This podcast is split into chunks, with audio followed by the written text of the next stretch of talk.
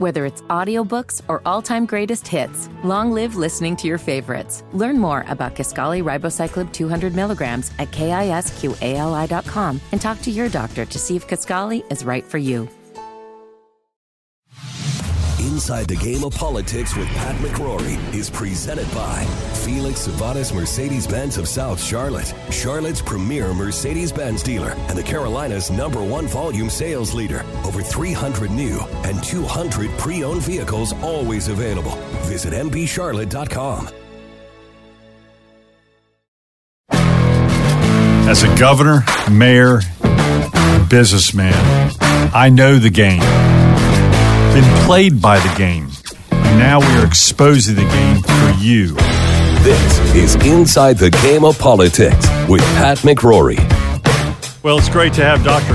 David Chadwick as our guest. Uh, David graduated from UNC Chapel Hill, where he played basketball and was a member of the 1969 NCAA Final Four basketball team, where Coach Dean Smith was his coach, and where he's re- also written a best selling book about his experience of leadership in observing Dean Smith. In addition to his undergraduate degree in communications at UNC, David has a graduate degree in counseling from the University of Florida, plus a Master of Divinity and a Doctor of Ministry degree from Columbia Theological Seminary. David was the senior pastor of Forest Hills Church from 1980 until recently, where membership grew to more than 4,000 people with 12,000 visitors annually. In addition, he hosts the David Chadwick Show right here on WBT Radio in Charlotte, North Carolina, intersecting contemporary issues from a faith and values perspective. In addition, David is a best selling author of numerous books that are read throughout the nation and the world on faith and leadership. David, welcome to Inside the Game of Politics with Pat McCrory. Give me an example of the good, the bad, and the ugly of politics that you've either encountered yourself or observed. First, the good of politics. Well, Pat, let me look at politics from the church's standpoint because I've been a pastor of a church for almost four decades now. And people who are in church world know that it's probably the most political environment possible. It can get very good, bad, and ugly at times. But for the good, I would say it is a group of people who come together and decide to work together as a team and they're saying that the team is more important than the individual. We're going to look work collaboratively together for a common cause. And that common cause is to change people's lives. You know, this world's a very broken place. Uh, people are really struggling. Uh, there's addictions that are out there. Uh, there's all kinds of hurt and pain because of brokenness, relational difficulties.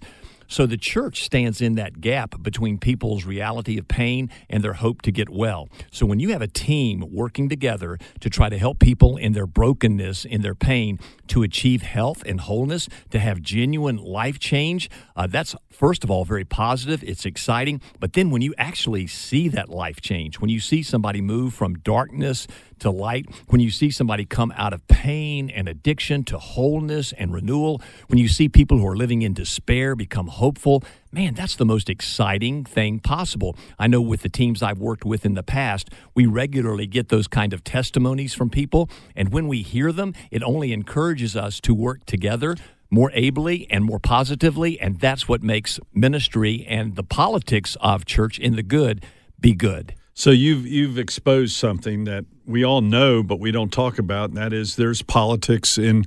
When I bring up this question, most people think about politics in government, but in fact, you're looking at it much broader. There's politics in business, there's politics in nonprofits, there's politics in religion and church. You're bringing up politics in church and how good politics is a team working together. Can you give me an example in your lifetime? In working with the church or working with government, however you'd like to term it, of where you saw this happen? Yeah. Well, we have talked on your show about sex trafficking in Charlotte. Mm-hmm. And amazingly, surprisingly for many people, sex trafficking in this city is one of the huge issues confronting us today. I think, as I remember my statistics correctly, that Charlotte is the sixth largest city in the nation regarding the problem of sex trafficking. The reason for that is our airport is very busy. We have a lot of people coming in and out every single day. We're right at the intersection, the nexus of I 77 and I 85. So it's easy for traffickers through trucks and other means to bring kids to this city. And finally, I 40 is up near us as well. So Charlotte has become a nexus of all kinds of problems with sex trafficking. And this is happening in Phoenix, this Oh, is happening it's- in it's- Dallas, it's and every intersection of highways and airports and trucking and so forth. And a major city like ours is especially vulnerable. And when you have big events here, like the, the DNC and the RNC that's going to come here within the next year plus, uh, when you have the ACC tournament or other big NCAA All games, Star game. the Panthers games. Right. That They attract a lot of people from all over. Well, a lot of really sick people come here looking So, for what were the good favors. politics? Uh, Are you seeing churches working Well, together? Or First what? of all, the church I pastored came together and said, We're going to do something. So Mm-hmm. we purchased several houses where women who finally were willing to leave sex trafficking would go into those houses, be cared for, ultimately find jobs, and really escape that horrific lifestyle. And then churches came together and said, Well, what can we do together? They purchased even more houses that allowed those women to escape that very difficult quagmire. So, in that example of good politics within churches working together, you didn't see turf, you didn't see people angling for power or publicity because the issue overrode all that. Exactly. The focus of the problem overcame personal ambition. So people said, you know what? The greater good is better than my own personal gain. So they gave up their own right to have what they wanted for the sake of the greater good, the larger whole, and that was to address the issue of sex trafficking in Charlotte. Wow. That was a powerful moment. It was wonderful to see. And it's not just with that moment. I mean, there are other churches right now coming together to address affordable housing. You know, for example, mm-hmm. in Charlotte, 35,000 units are needed to address the affordable housing issue. When you think about that, it causes you to gulp because you can put together 6,000 affordable houses, which is a huge deal within itself, and you're still almost 30,000 houses short for the need that's out there. But churches are increasingly coming together to build units to find places where people can go in order to simply have a roof over their head. When that end is the goal and everybody can come around that end and put aside their own personal preferences and desires, that's a beautiful thing and an exciting possibility. The bad in politics. This kind of following the Clint Eastwood's good, bad, and the ugly. Tell me the bad in politics that you've observed, and I'll let you define politics any way you like. Yeah, politics is the working together for a common end. And that's what good politics should be.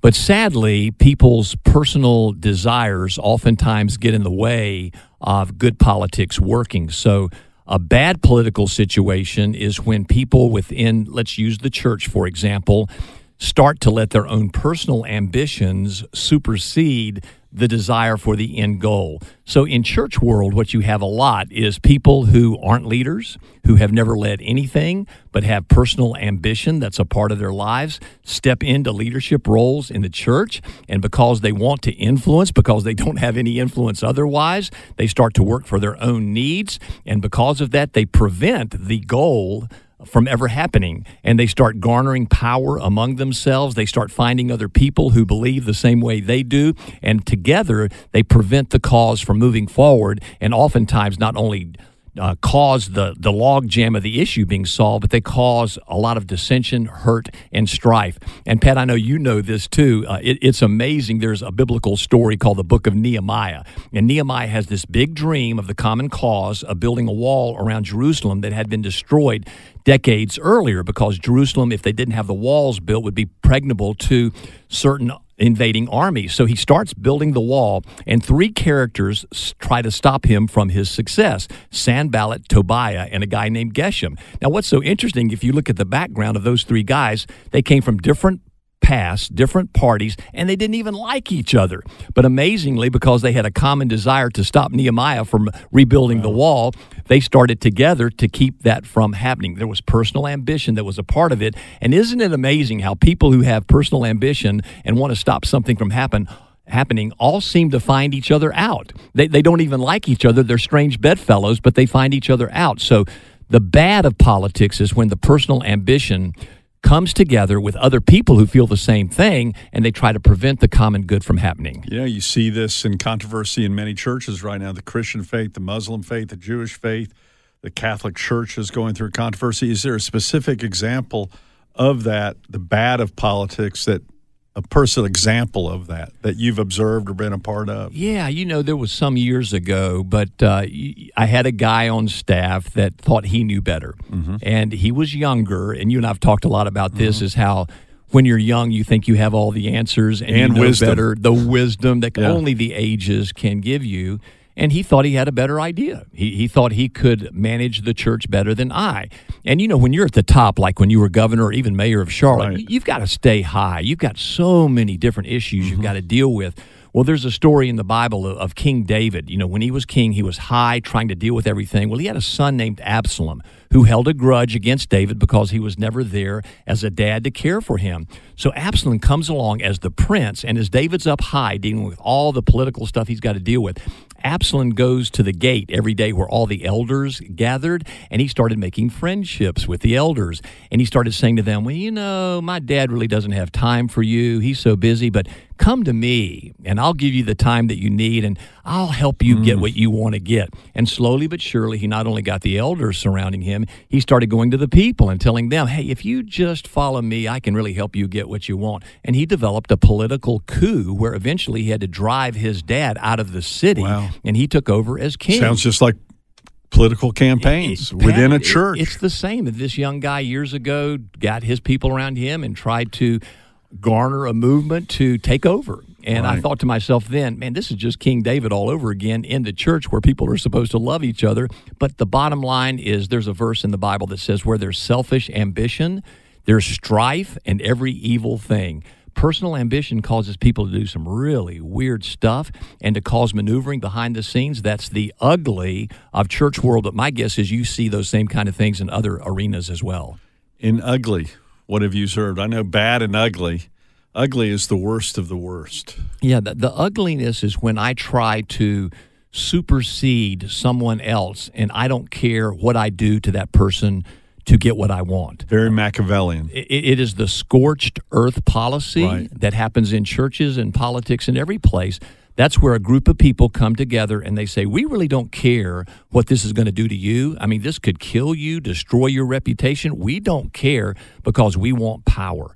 We want money, and, and sometimes there's sexual favor that's a part of it as well. Money, sex, and power, they are the three unholy trinity of motivations for people. And particularly in church world, it's money and power. It's sad to see pastors who have luxury jets and luxury cars. They're using the church, they're using faith for their own personal interest. And you see that, and it's so sad. And the scorched earth policy of getting somebody out so that I can then have the power and the money, that's so, so the, sad, but it happens in churches. So well. the ugly of politics, even within churches, is those ministers, especially, or priests, or the, the, sexual the, abuse scandal of the priests. What, right. what, were they doing? They were right. trying to cover up their own lusts and their own desires for the purpose of self gratification.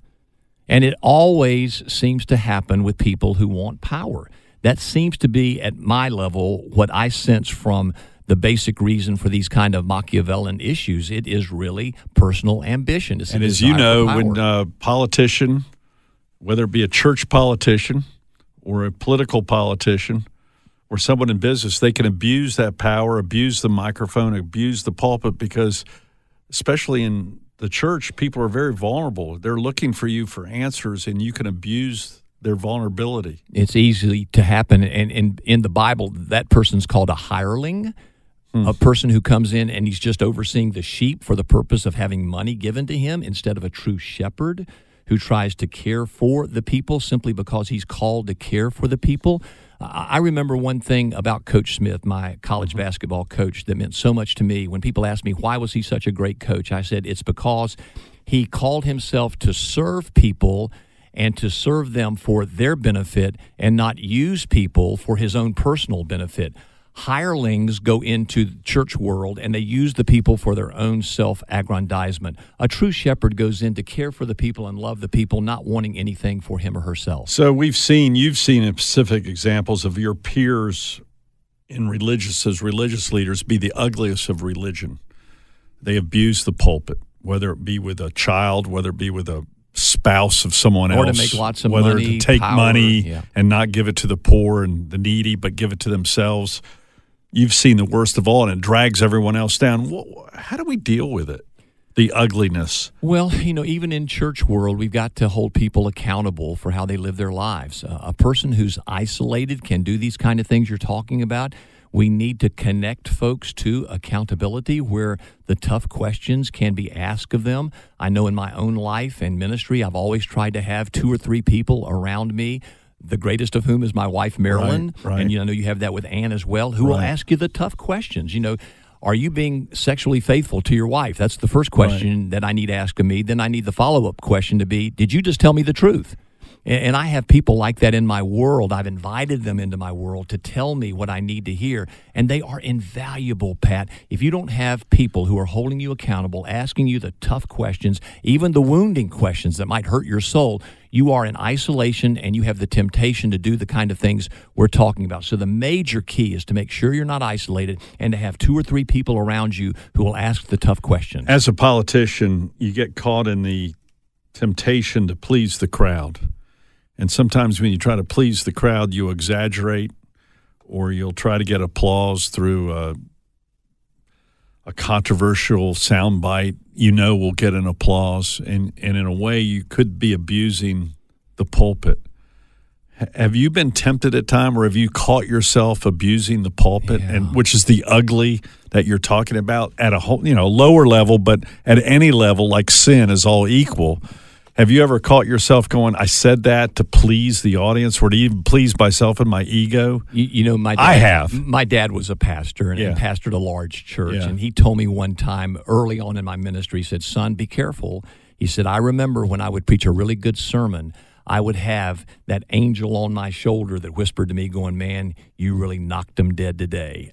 You know, and it's a temptation to find your identity in Mm-hmm. the approval of the crowds. But the problem there is you know better than anybody. Right. The crowds can turn on you in a second. With with Jesus' own life, he entered Jerusalem on Sunday to the triumphal cries of people saying, Hosanna, Hosanna, which means save us, save us.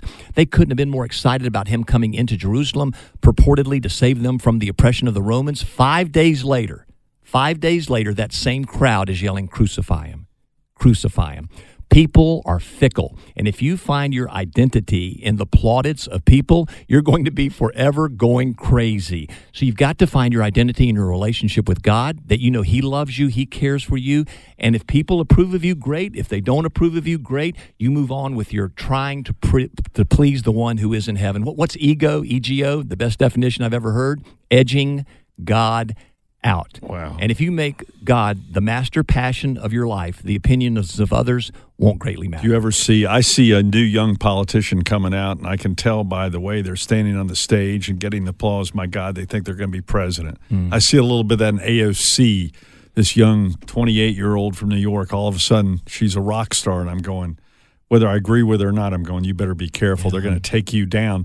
Have you ever seen a young minister where you go, "This person's got it," but they're starting to believe the wrong things? Yeah, they start to believe their own press clippings. I can remember one young man some years ago who was pastoring a large, large church, and he was a rock star. Many people Right. thought in his early 30s he should have had more seasoning before he came to this high position Right. of influence. And within five years of his ministry, he fell in an adulterous relationship. I think he started believing his press clippings. He started making himself vulnerable to other people, and he started doing things he shouldn't have done because he made the master passion of his life the approval and people others. started treating him as God. They do. Isn't that sad? And, Yeah. and, and people yearn for that. I mean, what's idolatry? I mean, people go, we don't have idolatry in our culture today. That's those old wooden and steel idols that were built back in biblical times. Well, an idol is simply a penultimate something we focus on rather than the ultimate God Himself. And we all have those things, Pat. They're penultimate things we look at, whether it's people, power, possessions, approval, whatever it is, they become an idol in our lives instead of finding our identity where we really need to have it. And that's in the and you've seen this as an athlete. Heck, I asked for your autograph when I was 14 years old. You were probably 19. I mean, we weren't that big of age difference, but you were an idol. You were a Carolina basketball player, and if you had done something, I followed you. Yeah, but you know, Pat, I had to deal with that later on in life. Yeah. I, I played basketball for a number of years after even That's North right. Carolina, but at some point it ends. At Yeah. some point, you can't bounce the ball anymore. And I had to work on finding my identity, not in the game of basketball, but in my relationship with the Lord. You know, I've recently gone through a transition from the church I pastored for 40 Right. years, Forest Hill. I had to ask again the question Is my identity found in what I do or what's been done for me by God's love? Through Jesus. And, and that's been a powerful question I've had to repeatedly ask myself. And when I continue to come back to the right answer, I find peace and wholeness in my life. But if I try to find it in anything of this world, in creation, I will always be disturbed within and not have a lack of peace. talking to David Chadwick, who just gave us an incredible answer to the question the good, the bad, the ugly of politics. And he talked about church politics. Thanks, David. Thank you, Pat. It's always a pleasure. Thanks for listening to Inside the Game of Politics with Pat McCrory. To contact the show, email Pat McCrory Show at WBT.com. You can hear more from Pat every weekday morning from 8 to 10 on News Talk 1110 and 99.3 WBT or at wbt WBTOnRadio.com. Monday, it's a new episode of All Rise, the legal drama where one judge is shaking up the system, When I take the bench, I'm taking a vow to fight for justice. one case at a time. Your Honor, We're going to trial. Simone Missick is Judge Lola Carmichael. Up on that bench, everything is different. A new episode of All Rise, Freedom is at stake. It's important. followed by a new episode of Bull, Monday at 9, 8 central on CBS.